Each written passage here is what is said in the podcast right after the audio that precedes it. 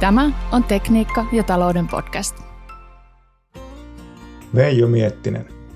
Ruokoton mies seisoi vessassa. Kesä alkaa hölskyä kohti loppuaan. Toivottavasti se on ollut kannustava ja palauttava. Itse olen koettanut opiskella, mitä tarkoittavat woke, maga, faktaresistenssi, tiedekielteisyys ja vastaavat muotitermit sekä seikkailut lasten peleissä ja TikTokin ja Wishin kaltaisissa teinien suosikkimaailmoissa. Mieleen syntyi uusi arvoluokitus. Typerä, typerämpi, nerokas. Joskus kaikkein idioottimaisimmalta vaikuttava asia saattaakin olla se menestyvin ja tuottavin. Jos itse ei kuulu kohderyhmään tai ydinpotentiaaliin, kannattaa asioiden arviointi jättää niiden tehtäväksi, jotka siihen kuuluvat. Isovanhempien ja vanhempien raha liikkuu usein alle 25-vuotiaiden päätöksillä ja he määrittävät tulevaisuuden käyttäytymistä. Rapukauden johtava keskustelun aihe on tietenkin ollut suomalainen politiikkaräpellys.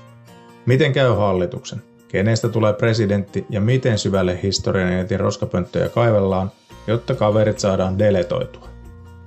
Kohta varmaan sama rumba alkaa yritysmaailmassa – jossa nimityspelin voittamisen rinnalla lauantain lottopotti on vain pähkinöitä.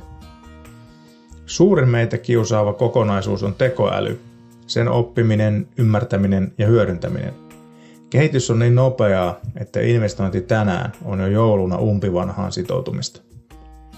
Ainoa oikea tie tuntuu olevan oppiminen, seuranta, oikeiden ihmisten ja kumppanien reikkery sekä johdon ymmärryksen ylläpito – se häkellyttävä nopeus, millä tekstiä ja päätösehdotuksia syntyy ja miten kieliversiot onnistuvat kirjoitettuina ja jopa virtuaalihahmojen puhumina, väistämättä mullistaa prosesseja, töitä ja ihmisten merkitystä.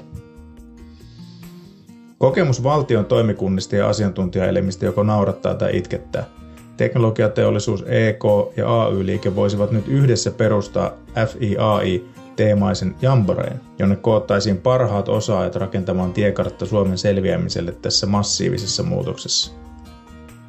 Samalla hallitukset ja johto sekä julkisella että yksityisellä puolella koulutettaisiin muutoksen ymmärtämiseen.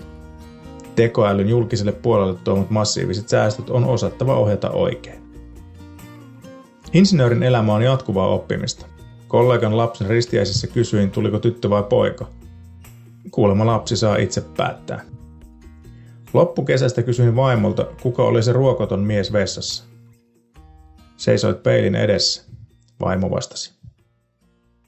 Oikein mukavaa päivänjatkoa kaikille, toivottaa Veijo Miettinen.